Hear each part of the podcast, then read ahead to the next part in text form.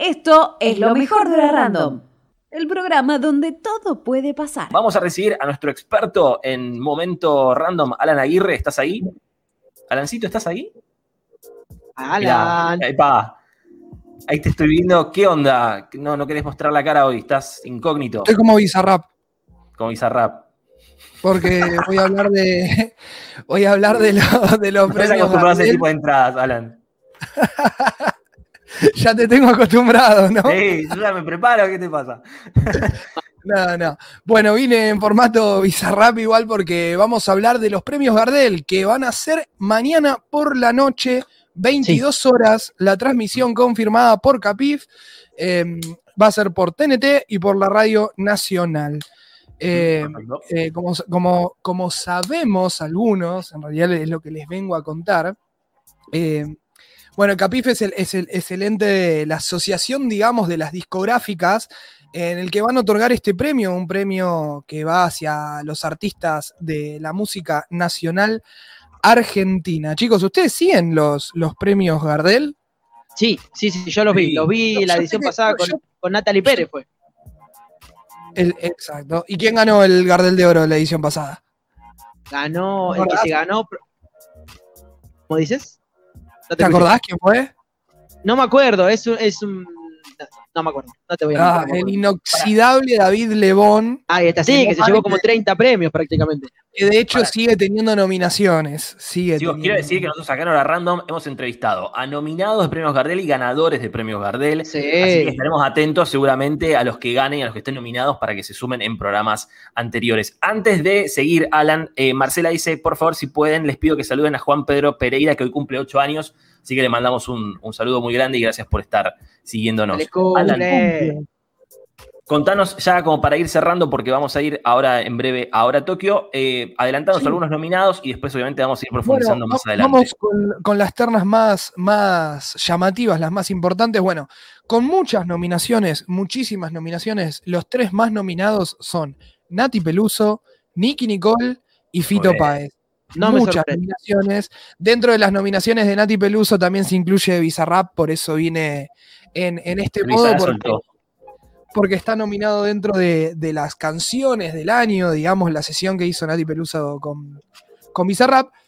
Ahora, bien, para las nominaciones del álbum del año, también está Nati Peluso con Calambre, seguida por Luis Alberto. Spinetta, No mires atrás, el álbum póstumo de, de Spinetta, editado por sus propios hijos.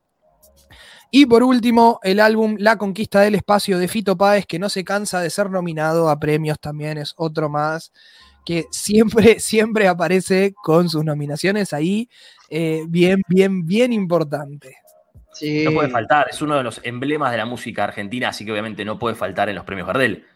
No puede faltar. De hecho, yo me estaba fijando eh, de, la historia de los, de, los premios Gardel. El primero fue en el, en el año 99, que el Gardel de Oro lo ganó Sandro eh, en, en ese año, pero de, de ahí hasta hoy en día, 2021, eh, una de las personas que más premios Gardel de Oro se llevó fue Charlie García. Y sorprende, porque yo no me lo esperaba, pero Abel Pintos está igual que Charlie con la cantidad de Gardel de oro que, que- que ha ganado. Y me, Ahí a la sorprendió par. realmente. Sí, es que bueno, es, es meritorio. Se llevó muchos en muy corto tiempo, ¿o no? Sí, sí, porque tuvo dos años seguidos, tuvo dos Gardel de oro seguidos, Abel Pinto. Si no me equivoco, por los años 2010, 11, eh, tuvo dos, dos, dos premios seguidos. Ujú. ¡Wow! Bueno, es, es lógico también, ¿no? Por lo que viene representando la música Abel Pintos. Y por el lado de Fito Páez, es una, se va ayornando a la actualidad o nosotros nos seguimos ayornando a Fito Páez. No sé cómo será, pero hay una conexión única entre el que toca, justamente Fito, sigue apareciendo ahí en las primeras planas, en todos lados, hasta en el Lola Palusa. Iba a estar en la última edición que se iba a hacer antes del COVID. Es que son artistas que Exactamente. siguen siendo actuales, o sea, nunca van a Claro. perder conciencia. Tanto como David Lebón, lo vemos colaborar a David Lebón con Soy Gotuso, una artista nueva, si se quiere, que está entrando en la escena, mismo Fito Páez. Ahí. Fito Páez está teniendo colaboraciones con Mateo Sujatovic, conociendo Rusia. También otro de los grandes que está entrando a la escena para mí, para mi humilde opinión, me voy a permitir decir esto, que Mateo Sujatovic, conociendo Rusia, es lo mejor que le pasó al rock nacional en los últimos cinco años, por lo menos. Por lo puse menos. Sputnik por él, ¿eh? Porque es ruso. Si no, te juro que, que no lo hacía. Es como, viste, esto es como Pato, cuando da sus predicciones de los jugadores que se vienen o, o del que la va a romper en el Mundial. Bueno, acá en la música, lo que está anticipando el querido Alan es al querido Zukatovich, eh, conociendo a Rusia, la voz principal, que también canta la hermana, ¿es así?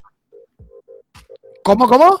La hermana también la, canta. la hermana es cantante, ¿no? Está, ¿Se está metiendo en el mundo de la música? Sí, sí, sí. Está en sus inicios, pero al parecer también está, está, está incurriendo en el mundo de la música.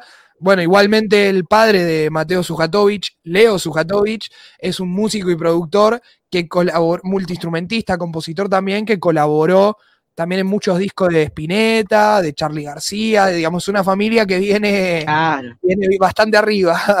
Qué lindo Mm. apellido, dejate de joder, qué lindo apellido. Y algo, algo importante, el otro día, por ejemplo, ahora ya vamos eh, a ir eh, cerrando, Ahí había un TikToker español que había hablado de la importancia, digo, de por qué los artistas argentinos están surgiendo ahora en la, en la escena internacional y decía que lo que caracterizaba a la industria argentina era esto del compañerismo, las colaboraciones, que en España, por ejemplo, no se da mucho. Entonces, es, es esto lo que estás diciendo, Alan. Hay artistas grandes que empiezan a colaborar con artistas más jóvenes y que les dan la oportunidad de entrar a la escena, o sea que es como, está muy bueno que se dé eso en la industria musical argentina. Totalmente, yo creo que es un, un camino de, de doble banda, porque también a muchos de, los, de estos artistas consagrados que hoy en día ya ha pasado, digamos, de moda sus, sus estilos musicales, como sea tal vez David Lebón, eh, esa apertura que tienen hacia nuevos géneros, nuevos estilos, nuevos sonidos, eh, los hace colaborar, también les sirve a ellos, les sirve a los artistas nuevos y les sirve incluso a los artistas que ya están consagrados desde hace muchísimos años. Perfecto, Alan, muchísimas gracias por toda la información. Quizás después vamos a adelantar algunos otros eh, nominados. Así que nos vemos enseguida. Nos estamos viendo, chicos.